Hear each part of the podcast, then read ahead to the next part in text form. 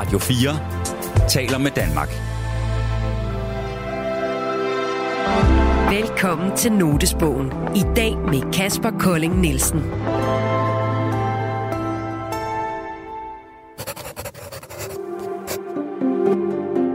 En notesbog, jeg synes, det kan være, det, altså, det kan jo dels være et sted, hvor man skriver noget, der er meget personligt for sig selv. Det har, det har jeg gjort, det har jeg brugt mine dagbøger til. Notesbøger er personlige og intime, og det, vi skriver i dem, er ofte ufærdigt og umiddelbart. Forleden skrev for eksempel, at Eiffeltårnet ikke blev opført til verdensudstillingen i atten niogfirs, men i stedet en tre hundrede og tredive meter høj rev i kobber. Vi har inviteret tre mennesker ind, der har et særligt blik på verden. Mennesker, der betragter vores kultur og omsætter det til værker, tekster og dramatik. Det er journalist Torben Sange, dramatiker Line Knudtsson og forfatter Kasper Colling Nielsen.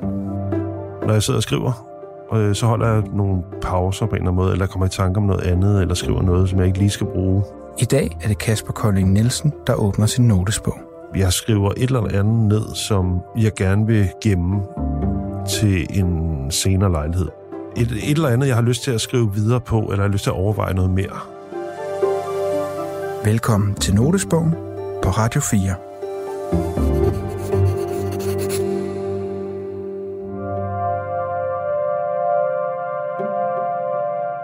Hej, jeg hedder Kasper Colling Nielsen, jeg er forfatter, og jeg vil indlede programmet med en note, jeg har skrevet. Eller, det er faktisk Søren Ulrik Thomsen, der har skrevet det. Det er et digt, øh, han har skrevet, og jeg vil læse øh, begyndelsen af digtet.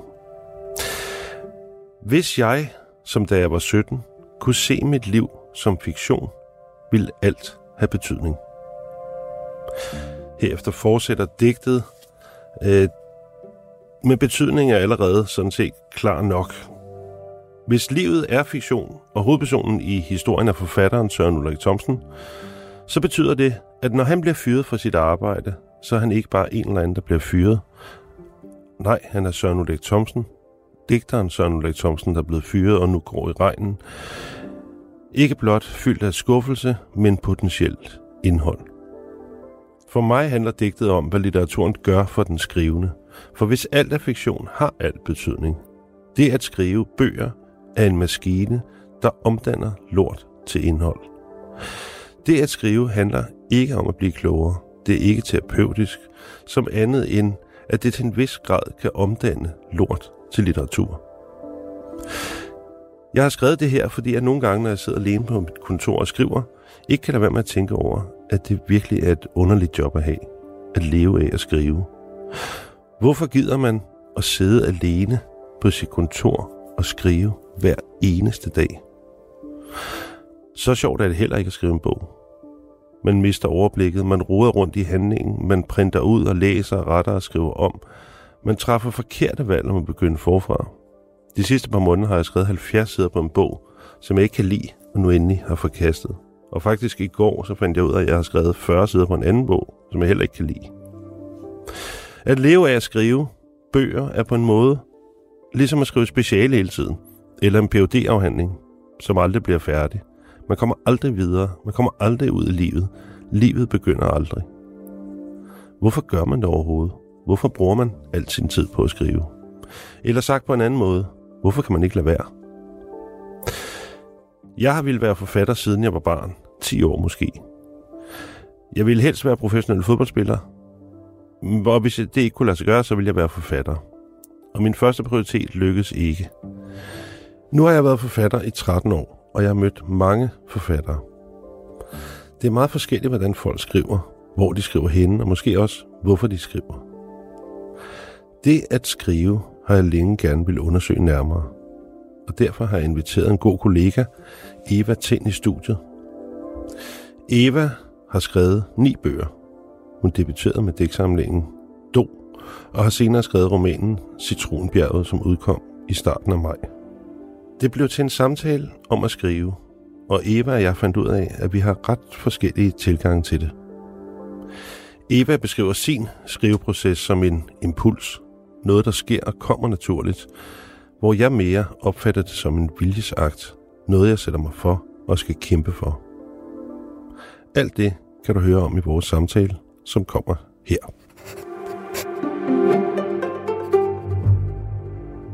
Velkommen til, Eva. Tak. Nå, hvordan skriver du? Nej. Ja, på dansk. Nej, jeg vil først sige, at jeg, jeg, start, jeg har læst dit bog, Citronbjerget, og jeg kan rigtig godt lide den.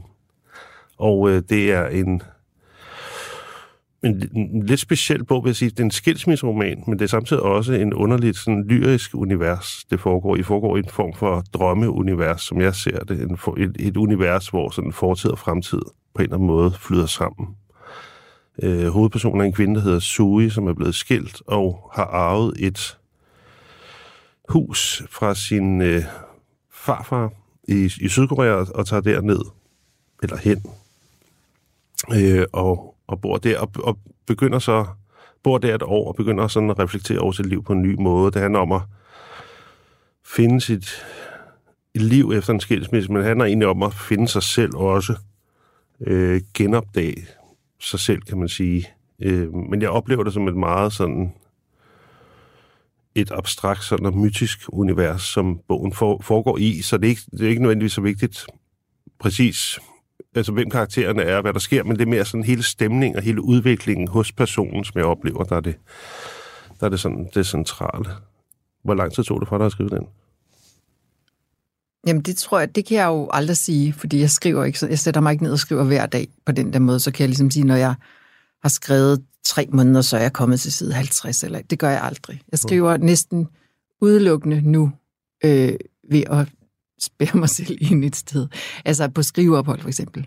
Mm. Øhm, så tager jeg sted en uge Jamen, eller rejser, fjorten dage. Du rejser meget ja. og skriver. Det, ja. det kan jeg ikke finde ud af overhovedet. Nej, der er vi helt modsatte faktisk. Fuldstændig. Hvor, fortæl, hvorfor du, du godt lide at rejse og skrive? Jamen jeg tror, det er fordi, at jeg jo i mange år har tre børn, ikke? Ja. Så i mange år, så var det sådan noget med hverdag og, og, hvad hedder det, og, øhm, og, og, og, og mad og ting og fritidsindsager. Altså du ved, det, mm. hele den der logistik. Så det der med ligesom bare at tage et sted hen, og så for eksempel på Klitgården, mm. hvor der også blev serveret mad, man skulle ikke engang, man skal ikke engang selv vaske op. Altså mm. det der med bare at kunne træde ind i sådan et rum, og så er alt renset væk. Mm. Alt al sådan udefra kommende, og så bare kunne skrive. Og så opdagede jeg simpelthen, når jeg gjorde det, mm. så kunne jeg have sådan tre arbejdsdage på en dag. Og jeg skulle ikke ud af mit univers, jeg kunne blive inde i det. Øhm, og jeg tror, at jeg, jeg har bevæget mig fra at skrive digte over i at skrive altså prosa, som er længere, altså romaner, ikke, som har en ja. længere, sådan, øh, hvad hedder det, længere længde, skulle jeg til at sige. Hvad hedder det? Og, og det betyder, at... Jeg forstår godt, hvad du mener, fordi det, det, er, det er simpelthen noget at gøre med, at, at når man skriver en roman, og man kommer over et hundrede og halvtreds sider, så begynder man bare at miste overblikket. Mm, så begynder man at miste overblik over, hvad der, hvad der har stået, og hvad man har ja. sagt. Man kan simpelthen ikke huske. Også Nej. fordi der er gået... Altså, nogle gange er der gået et år siden, man skrev øh, noget, der foregår halvtreds sider tidligere i bogen, eller sådan noget. Altså, det er simpelthen svært at huske, hvad man har skrevet. Ja. Og derfor så kan jeg godt forstå, at man har brug for, når man skriver en roman, har man brug for nogle længere stræk, mm. på en eller anden måde, koncentrationsstræk. Ja, hvis, i hvert fald har jeg det sådan, hvis jeg skal flytte mit materiale, så skal jeg bruge mindst tre dage for mig selv, før at jeg ligesom kan komme et nyt sted hen med det. Mm. Øhm, og hvad hedder det? Men hvad gør du? Altså på den måde, så, altså, hvis jeg skal forstå det, du siger, så læser du det hele, og så begynder du igen? Når jeg, når jeg sætter mig ned med det? Ja, du siger, at du bruger tre dage på at på en eller anden måde akklimatisere dig i teksten. Ja, hvis jeg skal flytte den, hvis jeg ligesom skal, fordi jeg skal kunne have x antal sider i hovedet samtidig, jeg skal vide ligesom, hvad der foregår på alle de, og, og så kan jeg ligesom ikke hele tiden blive afbrudt, så jeg, jeg bliver nødt til ligesom, ja, at sætte mig ned og, og læse det, jeg har igennem, og så ja, starter jeg ligesom hele tiden forfra. Så læser du det hele ja, igennem. Ja. Så, så mine romaner er altid virkelig gennemskrevet i starten, og så overhovedet ikke nærmest til sidst, ja. fordi, at jeg ligesom, jeg, fordi jeg hele tiden skal, skal, skal tilbage, ikke? Og ligesom hele tiden. Ja, men det, det kan jeg godt genkende det der med, at, at altså, hvis du går helt tilbage og læser ja. det hele, så, har du ligesom, så får du ligesom fem sider foræret hele tiden. Ja. Altså, fordi så kommer ja. du ligesom frem, for det er sådan noget, du glemte at sige, eller noget, der bliver relevant. Husk det, du har skrevet, bliver bedre. Ja, ja, men ja. det gør man jo. Altså, ja. altså, det er jo en del af det, der man skriver det igennem helt vildt mange gange. Og hvor jeg læser det højt for mig selv også mange gange, en roman. Gør du det? Nej, det gør jeg ikke. Okay. Men jeg har faktisk begyndt nogle gange at lade, at lade det der, den der maskinstemme nogle gange læse noget for mig.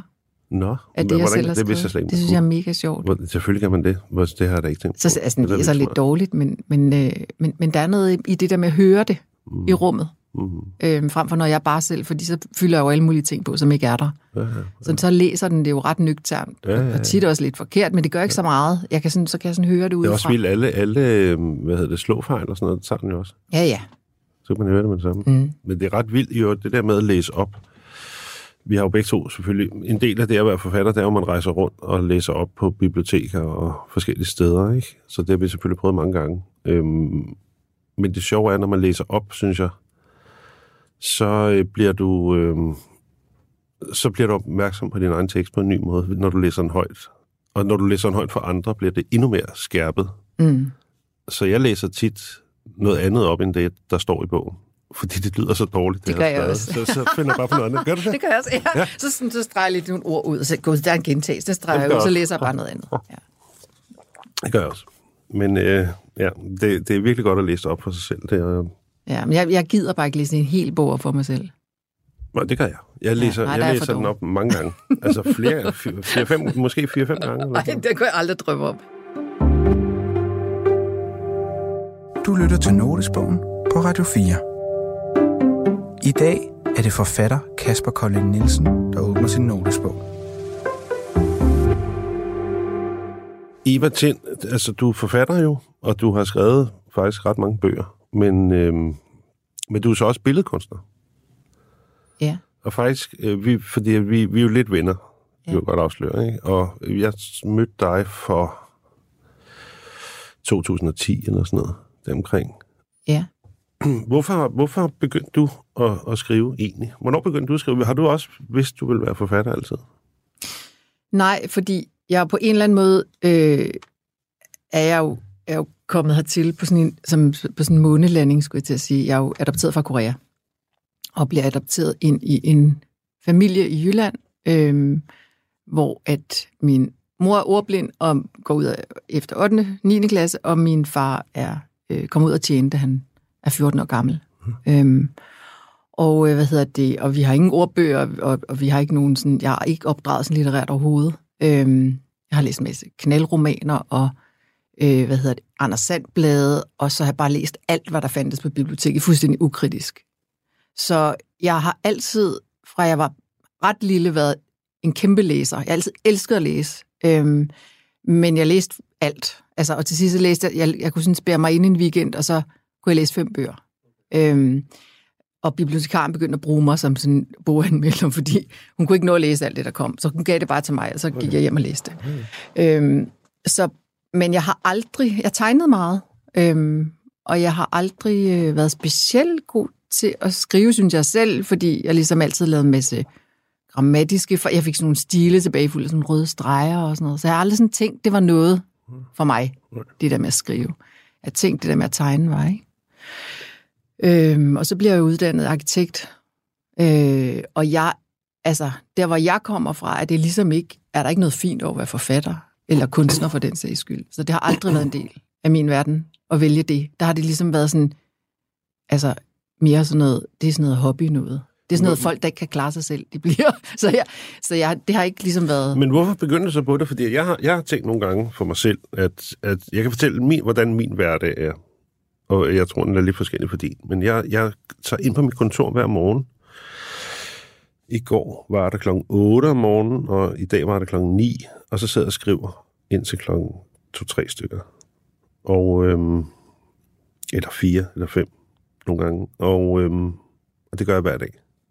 Og jeg har nogle gange tænkt, at jeg tror, jeg kunne lave... Jeg, jeg tror egentlig, jeg kunne have lavet alt muligt andet, mm. som krævede en eller anden, altså den samme form for ensomhed. Altså jeg tror... Eller ensomhed, det lyder sådan tragisk. Det er, det er ikke for at være tragisk omkring, for det, det, jeg kan godt lide det. Altså jeg kan godt lide at være alene en stor del af tiden, og sidde og nørkle med et eller andet. Men jeg tror lige så godt, jeg kunne have været møbelsnedker, eller... Eller billedkunstner. Det har jeg nogle gange tænkt. Jeg tror godt, jeg kunne være billedkunstner. Jeg kunne godt stå hele dagen på et atelier. Og jeg kan godt savne faktisk, hvis der er noget, jeg er ked af som forfatter, hvis der er noget, jeg er ked af ved det liv, så er det, at der ikke er et fysisk element i det. Altså, jeg synes, jeg sidder i dårlige arbejdsstillinger, man får i hovedet, man sidder på sin fucking flade røv. Og altså, det vil være fedt nogle gange at være et andet sted, arbejde mm. med materialer og farver ja. og former og bruge sin krop. Altså, ja. det kan jeg savne. Altså, det, det er det eneste, jeg sådan rigtig savner ved det. Men, men jeg har nogle gange tænkt, at det kunne jeg godt gøre. Så når du nu var, fordi du gik på Kunstakademiet, Jeg er på arkitektskolen. Jeg, jeg er uddannet arkitekt. Ja, men så, er du, og så arbejder som kunstner. Ja, ja, og jeg har også arbejdet med kunst på arkitektskolen. Jamen, så hvorfor, selvom jeg ikke vidste, det var jamen, kunst. Så hvorfor, hvorfor begynde at skrive så? Altså, hvad er det, der gør, at hvad er det, det, det kan, som det andet ikke kunne så? Jamen, jeg gør jo faktisk det, du siger. Fordi jeg har jo, halvdelen af min praksis er, at jeg skriver bøger. Mm. Og halvdelen af min praksis er, fordi der er jo altid det halvår, hvor man ikke rigtig kan skrive noget, fordi man venter på, at ens bog skal udkomme og så videre. Mm. Og man kan ikke rigtig rumme og sådan rigtig gå i kød på noget nyt. Men man kan godt sådan lidt research eller et eller andet, men man kan ikke rigtig mm. komme ud over det. Og den periode, der laver jeg altid noget visuelt. Altså altid mm. noget fysisk visuelt. Jeg har sådan et kæmpe behov for at komme ud og, mm. og se noget konkret opstå. Mm. Fordi jeg har siddet der med mig selv, i, i, som du siger, i de der dårlige arbejdsdinger, med, altså inde i mit hoved, og jeg har bare brug for at komme ud, og jeg har brug for at se noget rejse sig foran mig. Mm. Hvorfor, og det kan hvor, være alt muligt. Det kan mm. være, i vinter var det for eksempel at renovere et sommerhus, ikke? Mm. Altså, øhm, så bare skære huller og bruge vinduer ind og gør, lave altså, mm. øh, sådan konkrete ting, håndværksmæssige ting, som du taler om, eller mm. lærfigurer, eller øh, film, eller jeg laver andre ting, som ligesom har et visuelt udtryk, og som kræver, at jeg er sammen med andre mennesker. Ja, men hvor, hvorfor begyndte du så at skrive? Jamen, det gjorde jeg, fordi at, øh, jeg gik ned med stress og ikke kunne andet. Nå. Ja. Det var ikke klar over. Nej, men det, det, var det, det var simpelthen det. Og så skrev du Do. Ja. Og hvad så? Altså, hvor, hvorfor begynder du at skrive den? Du, du har stress, men det må også... Altså, du må ikke fordi det er det eneste, jeg kan. Jo, jo, men altså, det må også... Det må, det må, det må trods alt have været et eller andet i dig, der havde lyst til at skrive en bog. Nej, det var der ikke. Det, der tror, var, jeg, det, det tror jeg ikke, man tror på. Nej, men det var der simpelthen ikke. Jeg var ved at skrive... En, jeg, jeg havde fået en P H D på arkitektskolen, som jeg var ved at lave. Øh, hvad var det der, det? Du fik stress? Nej, det var faktisk, fordi jeg blev færdig, og så synes jeg jo, alt var spændende. Så jeg lavede bare tusind ting. Scenografi og, og øh, ansat på arkitektskolen, og øh, tegnede et hus, og skrev nogle artikler for Velux. Jeg lavede alt muligt blandt, og så lavede jeg kunstprojekter også. Og så glemte jeg simpelthen at holde ferie, fordi mens jeg gik på arkitektskolen, havde jeg jo altid, du ved, sådan to måneders sommerferie, en måneds mm. ferie, og lige pludselig havde ingen ferie, og så arbejde, arbejde, arbejde. Og jeg synes, alt var sjovt, og så havde jeg tre børn, og altså en, og var gift og havde også det og og, og forholdt mig til, så jeg der var så meget knald på, og jeg glemte sådan, det var som om jeg havde bare spist og spist, men glemte at fordøje. Mm. Og så pludselig så sker der et dødsfald i vores familie, og så sker der går der tre måneder, så sker der et mere, og så og så har jeg, har jeg simpelthen ikke noget reserve øh, i tanken, så jeg går bare ned big time, altså ligger der og kan ikke noget, øhm, og så på et tidspunkt hvor jeg sådan rejste mig op, og så sagt, okay, nu prøver jeg sådan at tage på sådan en malekursus. Øh, hvad hedder det? Sådan en uges malekursus. Øh, for at se, om jeg overhovedet kan stå op hver dag og gå et sted hen. Mm. Og det gjorde jeg så. Og så, øh, og så lærte han mig, at, at, øh, at man måtte alt. Mm. Altså, og, og for arkitektfaget, der er sådan, man må ikke bruge farver. Man skal sådan, måske lidt mørkeblå, men ellers sort og hvidt. Altså, så lige pludselig måtte jeg bruge alle mulige farver og sådan noget, og det var sådan...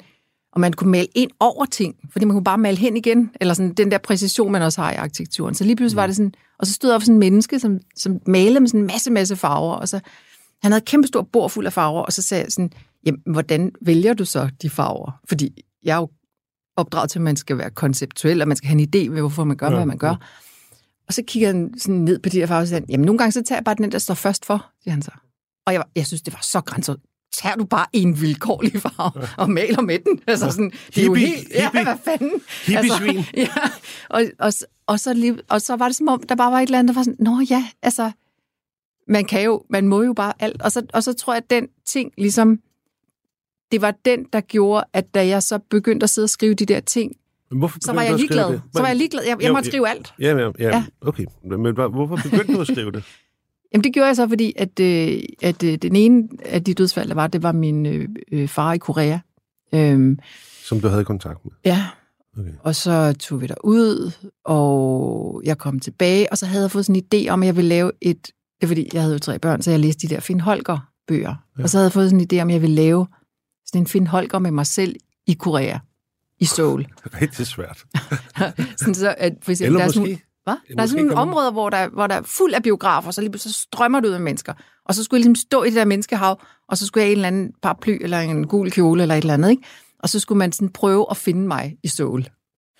Og så øh, snakkede jeg med en, en, en, faktisk en, som var redaktør på Gyldendal på det tidspunkt, som også havde et barn på min, eller vi gik sådan en tur, og så sagde hun sådan, du skal bare prøve at søge nogle penge til det projekt, det er det sjovt projekt. og så, så skulle jeg skrive en ansøgning, og så satte jeg mig derhjemme, og så begyndte jeg at skrive, mm.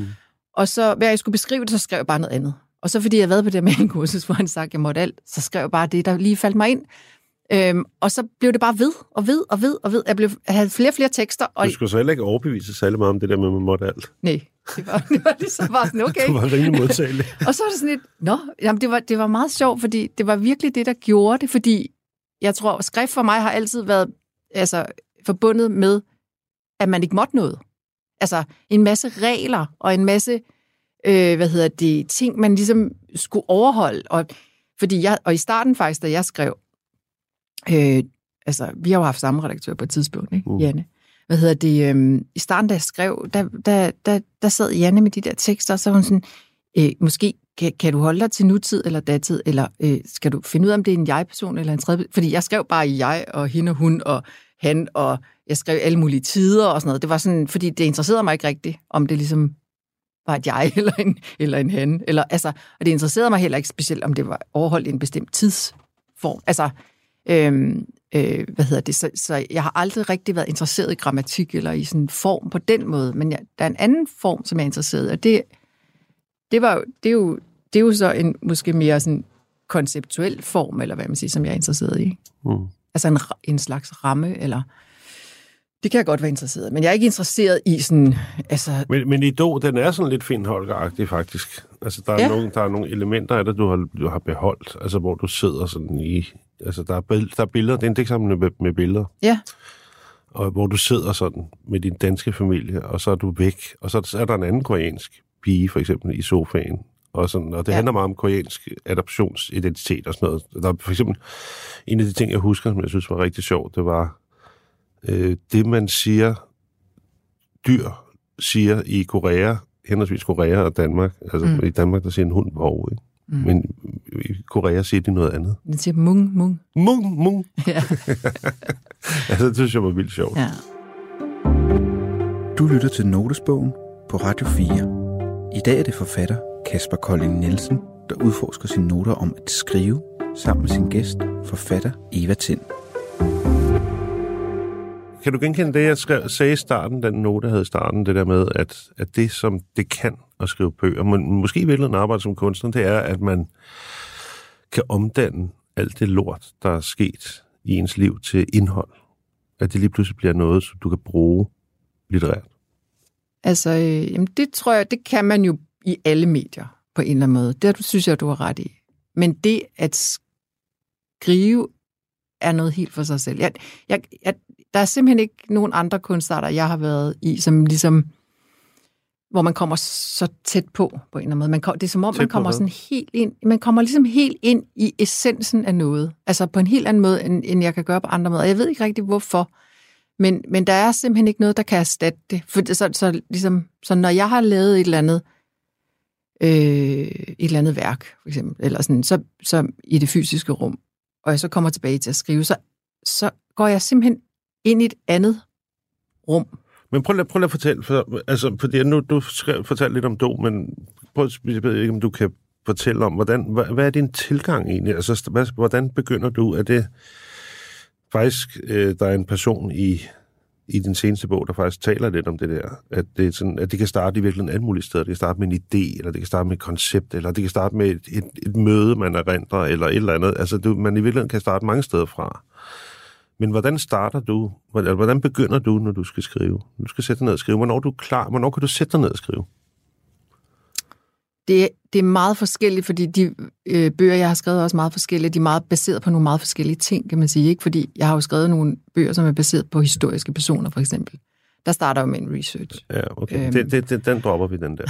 Vi taler om skønlitteratur. Ja, nå, men lad mig, okay. prøv, så ja, lad mig, nej, lad mig, lad mig sige men, noget. Men ophav, for eksempel. Jamen, okay. Ja, den, den startede med, at jeg var, havde lavet et kæmpe stort portræt, portræt af Astrid Nielsen i bog, og så havde jeg lavet en, kæmpe, en film også, og så var jeg bare mega træt, så sad på Klitgården, og så, hvad hedder det, og så åbnede min computer, og, så, og jeg var, så jeg kunne ingenting. Jeg var sådan helt, og jeg sad og kiggede på det der dokument, og så det eneste, så begyndte jeg sådan at skrive, så skrev jeg, øh, øh, der sidder en mand i en hytte i en skov i Sverige, og så kommer der en bil. Og det var der, den startede. Ja. Og så blev den jo det her... Øh, værk, som ligesom, eller sådan en bog, som ligesom havde tre hovedkarakterer og foregik på hele kloden og sådan noget. Altså, men, men, men, men den startede der, og det var jo bare dybest set, fordi jeg selv var mega træt og bare gerne ville sidde i en hytte i en skov i Sverige. Altså, altså jeg kan fortælle, som jeg selv har det, ikke? Så, så, så synes jeg, det er det sværeste faktisk, og det mest frustrerende som forfatter, det er faktisk at nå hen til, altså den kamp, det er at nå hen til den startblok, hvor man faktisk kan skrive en bog, altså hvor, hvor det bliver muligt for en at skrive en bog. Det, det synes jeg er den største kamp.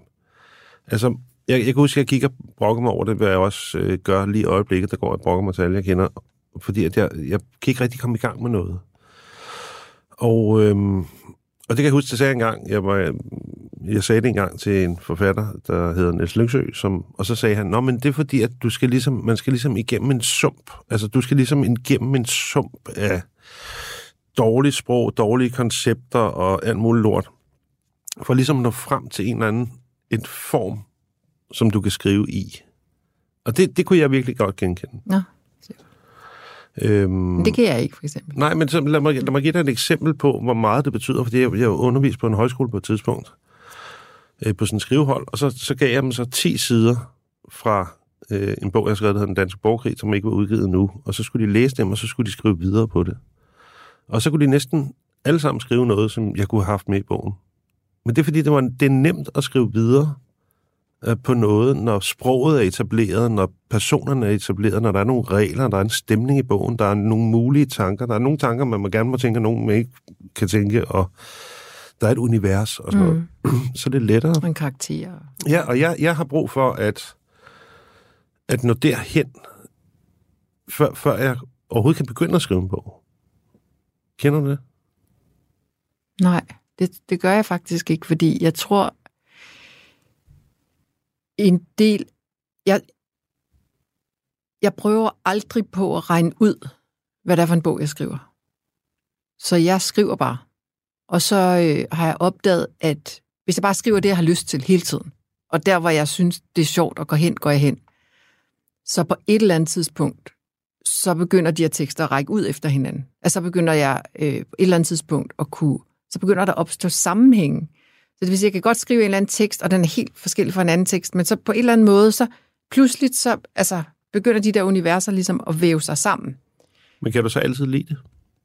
Jeg er ligeglad med, om jeg kan lide det. Jeg kan ikke nødvendigvis lide det. Altså, og, og jeg har det heller ikke sådan, at øh, jeg tror, at den største ting, eller det, jeg, det der er for mig, når jeg skriver, det er faktisk, at jeg har en følelse af at træde til side. Det er ikke mig, der skal i centrum. Det, det er ikke mig, det handler om. Og det vil sige... Jeg kender en forfatter, som hver gang hun skrev en bog, så siger hun, ej, det er bare det bedste, jeg har skrevet. Den er helt fantastisk, den der bog. Jeg har det aldrig sådan. Aldrig. Og jeg har ikke engang lyst til at læse dem bagefter, fordi de er ligesom sig selv. Og, jeg, og, og de har ikke noget med mig at gøre, når de er skrevet på en eller anden måde. Selvfølgelig har de det. Ja, det er mig, der har... De er gået igennem mig for at komme ud i verden, eller hvad man kan sige. Og, og jeg har selvfølgelig disponeret stoffet og alt det der. Men, men for mig er det, er, det, er det mere en handling, som handler om at træde til side. Og det er derfor, jeg godt kan lide det. Fordi jeg behøver ikke at, at, at være i centrum der. Altså, det, det er noget andet, der er på spil. Det er noget større, det er noget... Men jeg forstår, jeg forstår ja. det udmærket godt. Jeg tror, alle forfattere forstår det. Ja. Jeg, jeg tror i virkeligheden, mange skønt, mennesker det forstår det. Ja. Og det, det, det, det, der er det sjove faktisk ved at sidde og skrive på sig selv, ja. det er, at man ikke ved, hvad der kommer. Det er jo ja. faktisk det, der er interessant. Og så... Det handler lige præcis, som du siger, også sådan, det er også fuldstændig min oplevelse, det der med, det handler virkelig om at, at glemme sig selv. Ja. Altså, det er ligesom... at du skal være i det. Altså, det er ligesom, du skal danse, men du skal ikke tænke over, at du danser, fordi så kan du ikke danse. Nej, netop, ja. ja og det, altså, det, jeg tror, det er, så det er jo noget, alle kan genkende. Jeg kan også synes, jeg var rigtig god til fodbold, da jeg var ung, og det, det er det samme. Altså, hvis, ja. du, hvis du, især hvis du er i topform, så er det meget nemmere at komme ind i sådan et, hvor du bare er totalt super til stede i dig selv som fodboldspiller, og så kan du bare gøre nogle ting, som du slet ikke troede var muligt. Og det er lidt det samme med at skrive, altså hvis du virkelig er inde i det, og du bare forfølger teksten, og lader teksten udfolde sig, så nogle gange får du skrevet noget, som er meget bedre end noget, du selv kunne finde på. Ja, sådan føler man det, ja, ikke? Ja. Så jeg, det forstår jeg udmærket godt, at det er virkelig, det er sjovt, at det er noget, at på den måde er det sådan virkelig ikke særlig egoagtigt. Ja. Men så er der noget andet sjovt ved det, synes jeg, og det er, at når man gør det, så træder der en eller anden form for sandhed i kraft bag om ryggen på en. Så når, når man så skriver noget, så skriver man i virkeligheden om sig selv. Så på en måde, så træder du væk fra dig selv, men, men der optræder, du optræder i en eller anden form i, i teksten. Der var en eller anden forfatter, der har sagt, at, at fiktion, det er sådan den løgnhistorie, vi, hvor, vi, hvor i vi kan tælle, fortælle sandheden om os selv. Forstår du, hvad jeg mener? Fordi det er en, i modsætning til, hvis du skriver autofiktion, så er det en uredigeret sandhed. Fordi du, det, det er noget, du skriver noget, du er ikke klar over helt, mm. hvad det egentlig er, du skriver. Mm. Og derfor så kommer der nogle...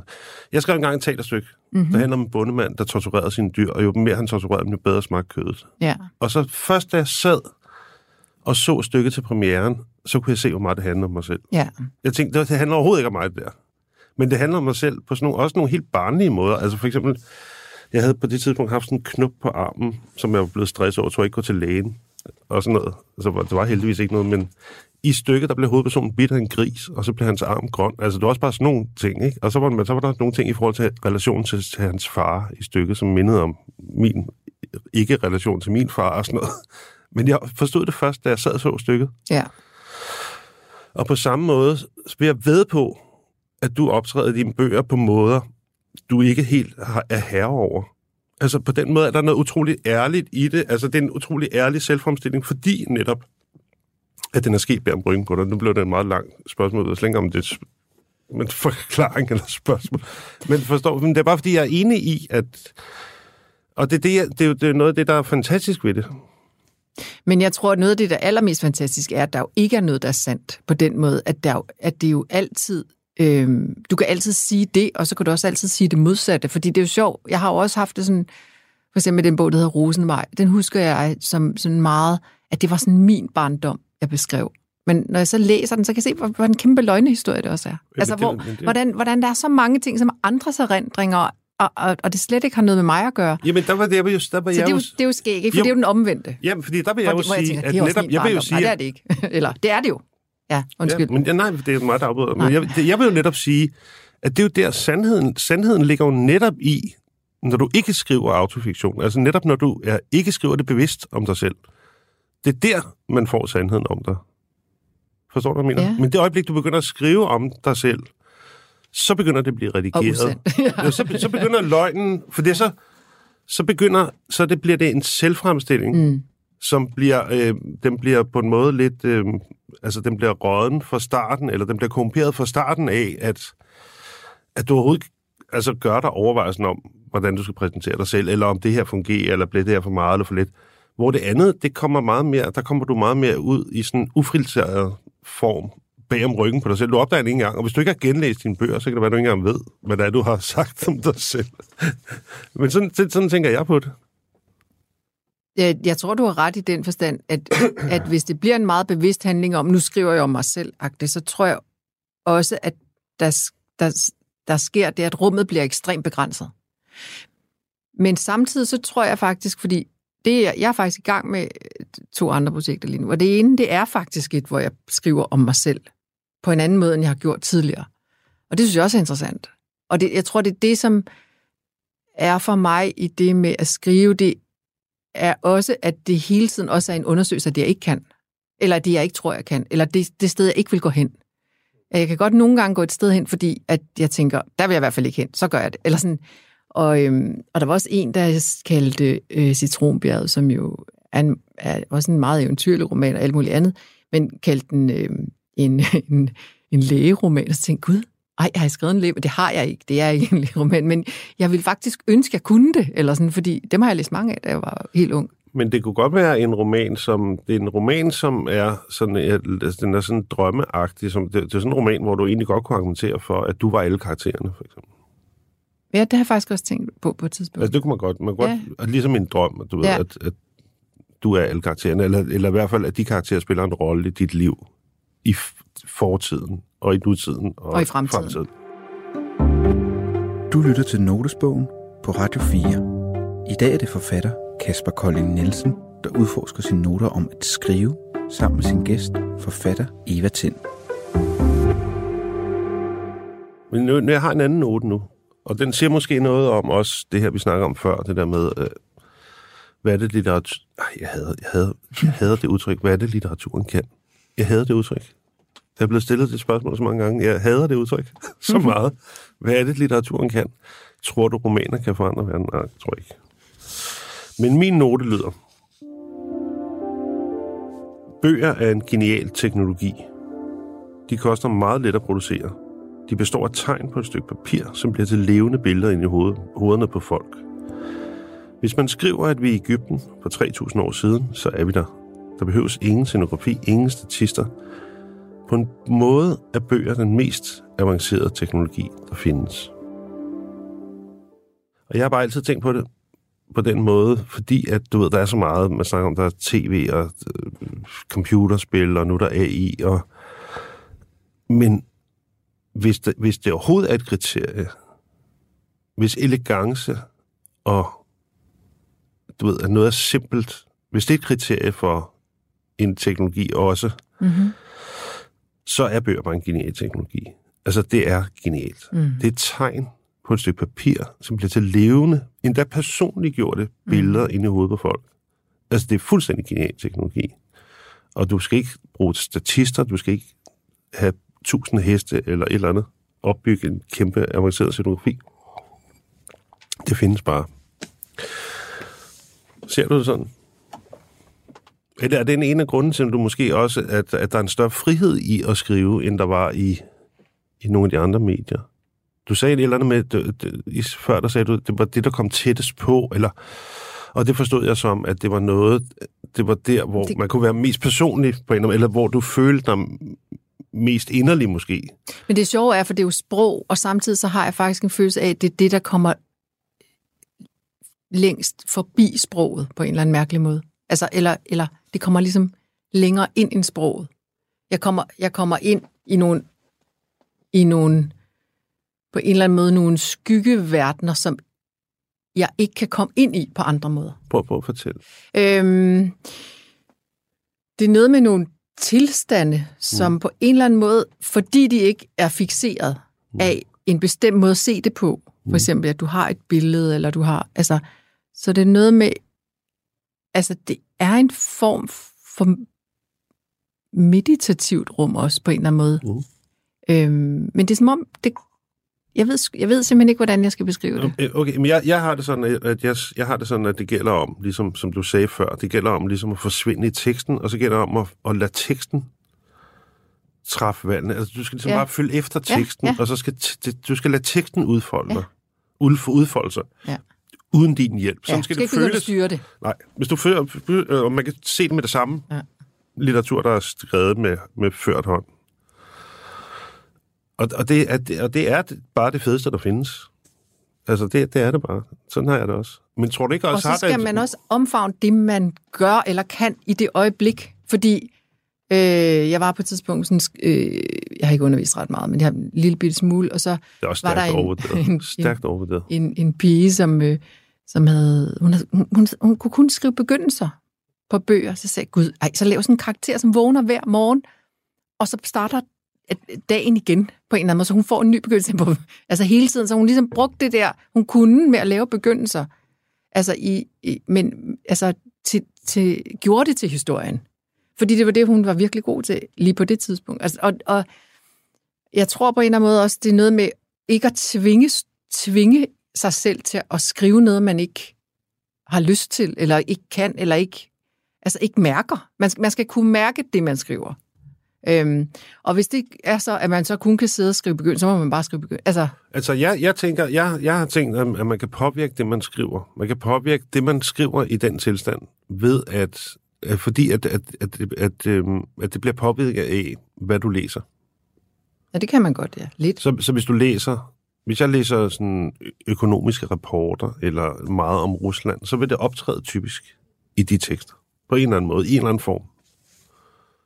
Men har du ikke også lagt mærke til, fordi det har jeg gjort her på det sidste. Jeg har været op og se i sådan nogle gamle dagbøger, også fra jeg var tolv år gammel og sådan noget. Jeg har ikke skrevet ret meget dagbog. Men så sådan, så jeg tænkt, nu skal jeg, jeg skrive dagbog, og så har jeg skrevet sådan tre dage, så gad jeg ikke det mere. Men så har jeg sådan gemt små udsnit hen over tid, og så har jeg kigget lidt i det. Og det interessante er jo på en eller anden måde, at, at det er på en eller anden måde meget de samme ting, jeg interesserede mig for, som jeg gjorde det, dengang jeg var barn. Det var sjovt. Altså, øhm, det, der er nogle bestemte sådan, mekanismer, jeg bliver ved med at undersøge på en eller anden måde. Og så bliver det selvfølgelig øh, på en mere og mere, ikke avanceret måde, men sådan en, en mere, altså, det, det får flere dimensioner, end da jeg var tolv, ikke? Men, men, men, det, men, men grund, hvis jeg kigger sådan på grundessensen af de konflikter, jeg var interesseret i, den, det er ret sjovt. Altså, det, det er faktisk meget det samme. Jeg har, jeg har skrevet rigtig meget dagbog. Jeg tror, jeg har tredive eller fyrre dagbøger okay, ja. liggende derhjemme, og jeg, på et tidspunkt, så ville jeg brænde dem. Ja. Fordi jeg havde læst Umberto Eco, han havde sagt, at øh, det var før jeg blev debatteret, så han havde sagt, at øh, folk, der gemmer deres dagbøger, de bliver ikke forfattere. Men folk, der brænder deres dagbøger, de har en chance.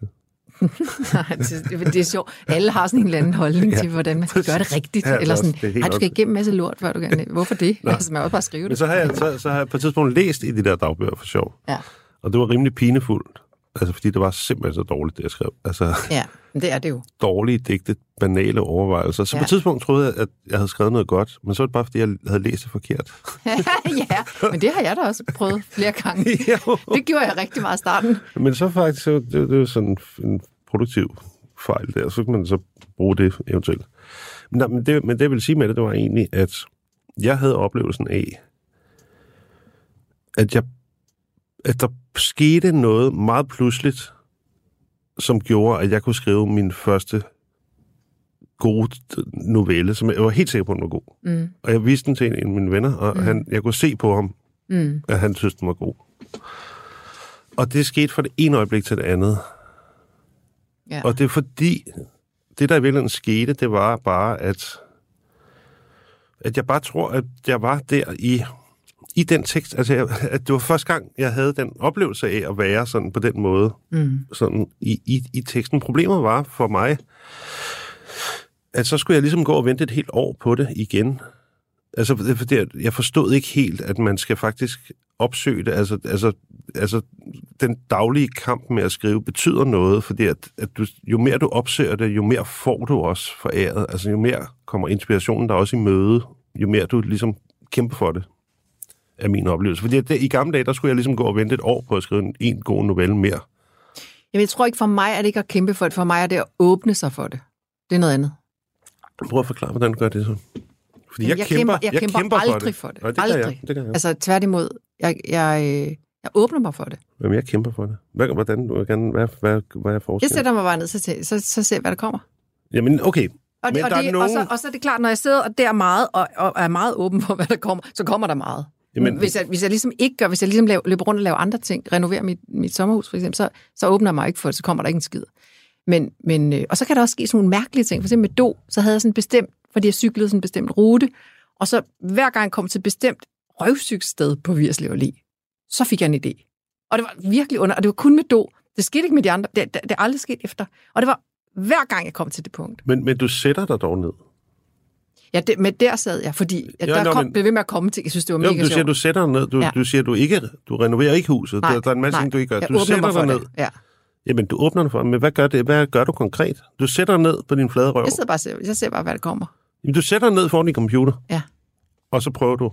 Nej, jeg prøver ikke, jeg, jeg, jeg, jeg skriver nå, bare jamen, det, der kommer. Jamen, så skriver du det, der kommer. Ja. Ja, okay. Men det er jo også, altså, det, det, det vil også at kæmpe for det, synes jeg. Det er det, jeg kalder at kæmpe for det. Nej, kampen for mig, det, det er, når jeg skal have det til at blive ordentligt. Altså, jeg kæmper der, hvor min kamp ligger, fordi jeg ikke er særlig altså, litterært uddannet og så videre, så er min kamp helt klart i sådan noget med, står ordene rigtigt, og er det den samme tid? Al, altså, alt sådan noget, som ligesom, jeg skal igennem bagefter, og, og det, det, det, det, skal, det skal have en færdighedsgrad, som gør, at folk ikke slår sig for meget på det. Det er der, hvor min kamp ligger. Det synes, det, det, det, der kæmper jeg med det. Altså, men, men selve det at skrive det, det, det, er, ikke, det er ikke der, min kamp ligger. Øhm. Det gør det for mig. Det, det, min kamp, den, den består meget i at finde frem til en stemme, som jeg kan skrive en bog med. Ja. Også fordi jeg synes, det er så umuligt, det projekt at skrive en bog. Jeg kan ikke være tænke på alle de små nedslag på lortetaster, man skal lave for at skrive en fucking bog på tre hundrede sider. Jeg ved bare, at det tager tre år eller sådan noget. Jamen, det er det, man ikke skal tænke over, fordi så vil man jo aldrig gøre det. Nej, altså, men det er også fuldstændig fantastisk. Nå ja, men det er, men det, altså, men, men, og det er der, man ikke skal være jo. Ja. Man skal netop være et sted, hvor man har en stemme, hvor det begynder at køre. Ja. Og så sker det jo bare, og så lige pludselig så er der skrevet ti sider, så er der skrevet tredive sider, og så lige pludselig så er du i gang, ikke? Men det er også derfor, det handler meget mere om at lytte ind og, ind og hvad hedder det, ind og, ind, ind, ind og kreere, eller... eller, eller ja, altså, men det er, det er jeg helt med, det er helt fuldstændig enig med dig i. Ja. Det, det handler om... Det, altså. Og så snart det bliver noget, du hører på den der måde, så bliver det også... Så er det ikke svært på samme måde. Det er jo svært, så snart du prøver at styre det, eller kontrollere det, så bliver alting svært. Mm. Altså, så bliver det svært at bare sætte et punktum, ikke? Mm. Ja. Altså, fordi så er det anstrengende. Bare sætte det på. Altså, så... Mm. Øhm, så... Og jeg har altid haft sådan, tror jeg, at jeg tænker sådan... Jeg har altid tænkt, at hvis det... Jeg har aldrig været sådan en, der skrev ud fra plot, for eksempel. Øhm, aldrig. Jeg har aldrig lavet et plot for en eneste bog. Og, det, og en af grundene er, at jeg synes, for mig, at det... Er det en, det er så fortærsket udtryk, men for mig er det en rejse at skrive på den måde. Jeg aner ikke, hvor jeg skal hen, og hvor jeg kommer hen. Og, og jeg vil overraskes. Jeg vil have det sjovt undervejs. Jeg vil se noget, jeg ikke har set før, og noget, jeg ikke kunne tænke selv. Og derfor plotter jeg aldrig, fordi at, øh, så vil jeg kede røven ud af bukserne. Nej, men... Øh... Og det skal være sjovt for mig, fordi det er faktisk ret hårdt at sidde alene, ja, så mange men, timer. Jeg, jeg har prøvet begge dele, fordi jeg har også skrevet film, og, og der, der bliver man nødt til at have et plot. Men det, der er ved, det, der er ved et plot... det er, at det ændrer sig også. Altså, og det er faktisk, og det er virkelig svært at lave en god historie med et godt plot. Altså, altså du ved, de bedste manuskriptforfattere i hele verden, som underviser i det, som ved alt, og har lavet fantastiske film, skrevet fantastiske film, de har typisk kun en eller to gode film i sig. Og det er bare fordi, det er så fucking svært. Altså, det er svært. Øh, øh, ham, der skrev Taxi Driver, han, skrev, han var i gang med at skrive en anden film, så skrev han den på fjorten dage. Altså det der med at skrive en, en bog, hvor universet, karaktererne og plottet, og det hele går op i en højere enhed, det er fucking svært. Mm. Og, og derfor så ændrer de også plottet undervejs. Det kan godt være, at der er nogle strukturer, du ikke kan ændre. Der er en struktur, du ikke kan ændre. Altså første vendepunkt skal komme efter et kvarter og sådan noget. Men plottet, altså selve indholdet af plotpunkterne, kan ændre sig, og tror jeg, for folk, der arbejder med, med plotstruktur. Jeg tror ikke bare, at de har en plot, og så... Altså, fordi det er ikke sådan, det fungerer, fordi at, at det er faktisk svært at få det der til at gå op. Det, ja. Du kan ikke have et plot, som ikke korresponderer med karaktererne og universet og sådan noget. Det skal gå op i en højere enhed, det hele. Og det er så kompliceret, at selv de bedste kun lykkes med at gøre det én gang i deres liv. Typisk, medmindre du er et geni. Men jeg tror bare, at den form for energi, man skal bruge, når man skal have styr på alting, og man plotter, og, man, og, og det, er sådan, det er jo meget mere kontrolagtigt, ikke? Det er mere kontrol, men det er lidt, jeg tror, det er min, lidt mindre kontrolagtigt, end du måske tror. Det er ja, okay. Det, jeg prøver at sige. Ja. At, at, at det, bliver også, det skal også være plastisk, fordi at, at det, du bliver nødt til at just... Altså, det, det er ikke bare sådan... Det, det er også kompliceret. Ja. Uendeligt kompliceret. Du lytter til Notesbogen på Radio fire. I dag er det forfatter Kasper Colling Nielsen, der udforsker sine noter om at skrive, sammen med sin gæst, forfatter Eva Tind. Eva, har du nogensinde haft oplevelsen af ikke at kunne skrive? Altså, det har jeg jo haft hele mit liv. Jeg altid, hele mit liv har jeg tænkt, at jeg ikke kunne skrive. Øh, men efter jeg begyndte at skrive, som er de første ting, jeg nogensinde skriver, som er Do, øh, der har jeg ikke haft nogen følelse af ikke at kunne skrive. Nej.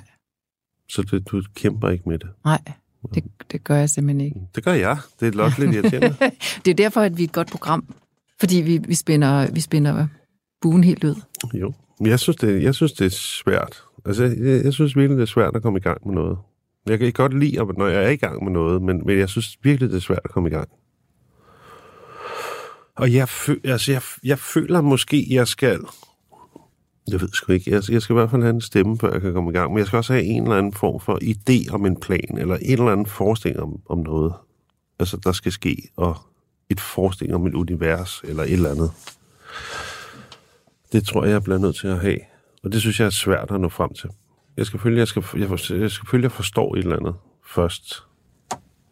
Ja. Eller der er et eller andet, jeg skal se. Eller jeg ved det ikke. Jeg, jeg ved faktisk ikke helt. Jeg, jeg, faktisk så tror jeg også, men jeg tror, jeg har det modsatte, for jeg har det sådan, jeg skal føle, der er noget, jeg ikke forstår, før jeg overhovedet gider skrive yeah, det. Ja, men, men jo. Ellers kan jeg ikke skrive det. Nej. Men det er sjovt, for jeg har faktisk også været udsat for, at jeg har været til noget, hvor at jeg bagefter, da jeg var gået, øh, så har den der øh, person, der inviteret mig, øh, bagtalt mig over, for eleverne har sagt, der kan man se, der, der, der kommer en kunstner, som slet ikke aner, hvad fanden det er, hun laver. Fordi jeg var ligesom på en eller anden måde dummere end mit værk. Ja, men, men ja. faktisk, øh, jeg, jeg, jeg kender en, der øh, jeg underviste på et tidspunkt på universitetet, der var en, jeg underviste sammen med, han sagde, at øh, i forhold til den P H D, han lige havde skrevet, så sagde han, når man skrev P H D eller faglitteratur, så skulle du være klogere end teksten. Der, i en P H D skal der stå relativt meget mindre end det, du i virkeligheden ved. Du ved meget mere. Der er meget mere baggrundsviden, teoretisk viden, du har. Men, øh, men er det skønlitterært værk, der skal værket være klogere end forfatteren. Det tror jeg, det, det har jeg altid tænkt. Det synes jeg er rigtigt. Øhm, men i forhold til det der med at undervise der, så var jeg også, jeg var ude at undervise sådan, jeg skulle undervise sådan flere øh, klasser i, altså flere klassetrin i at skrive, og så da jeg kom derud, så var der en eller anden lærer, der havde skri- printet tredive sider ud, hvor der stod alt det, man skulle gøre sig klart, inden man gik i gang med at skrive. Og det var bare, altså, det var så destruktivt og forkert. Så jeg tog det bare og smed det helt ud og sagde, det, det er overhovedet ikke sådan. I skal bare skrive noget, der er fedt. I skal mm. bare i gang. I skal bare have det sjovt med det. Ja. Alt det der andet, det, det er fucking løgn og latin. Man må komme, komme meget lang tid efter. Der er ikke noget, man beslutter sig for, inden man begynder at skrive. Der er ingen, der skriver sådan der. Men det der citat, du havde i starten, ikke? Øhm, om det med den lort der, ikke? Er det... Altså, føler du dig altså, som et fordøjelsessystem? Altså, det der med at lave lort til indhold. Ikke bare, ja. Det er ikke bare om en lort. Nej, altså, det var det jo på en måde. Men jeg tænker bare, føler du dig som et... Altså, ser du en forfatter som et, et fordøjelsessystem? Føler du dig som et fordøjelsessystem, eller? Ja, det gør jeg. Ja, mm. jeg tror også, jeg gør på nogle måder. Mm. Og det er, ikke, det, er ikke, det er ikke særlig godt at gøre det, at have det sådan, synes jeg. Fordi det, det skaber problemer er... at det skaber en distance til verden. Det betyder, at, du, det betyder, at, at de begivenheder, der sker i dit liv, er plotpunkter, og i højere grad end noget, der er eksistentielt. Og det er faktisk, det skaber en distance til, til verden, som er problematisk. Og det er måske faktisk en sygdom ved det. Måske er det både grunden til, at man skriver, men også en sygdom, man opretholder.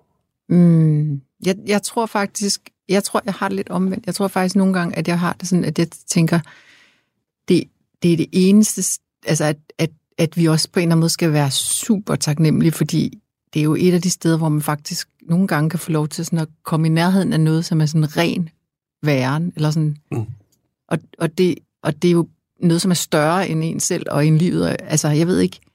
Altså, i, i momenter, i momenter kan man ligesom lige berøre eller skimte det, eller sådan. Jeg synes, jeg synes det kan være. Ja, men det er meget lykkeligt, når det kører. Smukt. Det er meget lykkeligt tilstand, når det kører for en. Det gør det bare ikke hele tiden. Det gør det jo relativt sjældent. Ja. Men når det gør det, så er det ret fantastisk. Tak fordi du gad at komme, Eva Tind. Tak, tak fordi og, du inviterede mig. Jamen, det var så lidt.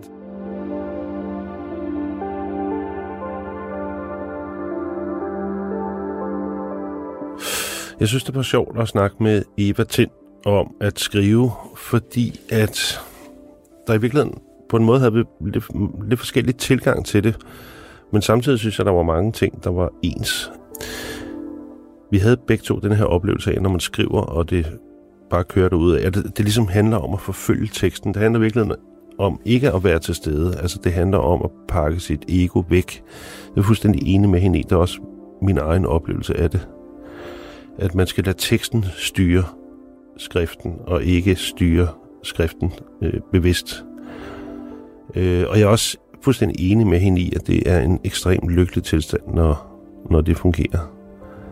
Øh, der, hvor vi så måske havde en lidt forskellig tilgang, det var i forhold til det her med, at Eva oplevede det mere som en, en form for inspiration, der kommer over hende. Det virkede uproblematisk for hende at skrive, hvor jeg synes, jeg skal, jeg skal kæmpe helt vildt meget for det. Jeg synes, det er forbundet med en utrolig stor frustration at skrive. Øh, måske faktisk det meste af tiden, og, øh, men det er et eller andet, jeg skal igennem for at nå frem til øh, at kunne skrive en bog. Måske er det bare sådan, altså at skrive for nogen, at, at man ligesom bare må prøve, altså det er så, som om man skal famle sig lidt rundt som en blind, og så lige pludselig så er der et eller andet, så rammer man et eller andet, og så er det, og så er man ikke i tvivl jo, altså man er jo typisk ikke i tvivl, når det så er noget, der fungerer. Ja, men øh, det var i hvert fald spændende, synes jeg. Jeg håber også, det var spændende for jer, øh, selvom I måske ikke er forfatter, eller har noget som helst ønske om at skrive noget på noget som helst tidspunkt, så håber jeg det stadig, det var interessant. Tak for i dag. Du har lyttet til Notesbogen på Radio fire, og i dag var det med forfatter Kasper Colling Nielsen og hans gæst, forfatter Eva Tind. I næste uge er det dramatiker Line Knudtsson, der åbner sin notesbog. Min første note i dagens program er et spørgsmål og lyder sådan her. Er kontrol en trold? Og jeg gentager, er kontrol en trold? Jeg har inviteret skuespiller Trine Dyrholm i studiet, fordi hun har brugt hele sit liv på at forske i mennesker og tilstedevær, og jeg har en fornemmelse af, at hun i sit arbejdsliv har haft en evne til at kunne slippe kontrollen og stille sig til rådighed for det, der kommer, som vi jo ikke ved, hvad er. Programmet er produceret for Radio fire af Munck Studios København. Producer er Anne Lundager Kristensen. Musik er af Emil Johansen, og Rune Born Schwartz og Michelle Mølgaard Andersen er redaktør. Husk, at du kan finde alle afsnit af Notesbogen i din podcast-app. Tak fordi du lyttede med.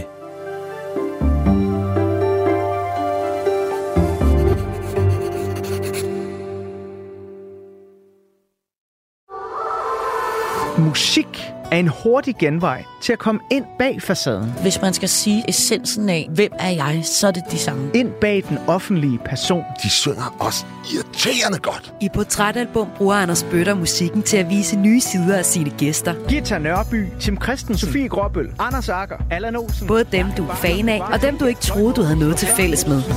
Velkommen til Portrætalbum. Lyt til Portrætalbum i Radio fires app, eller der, hvor du lytter til podcast.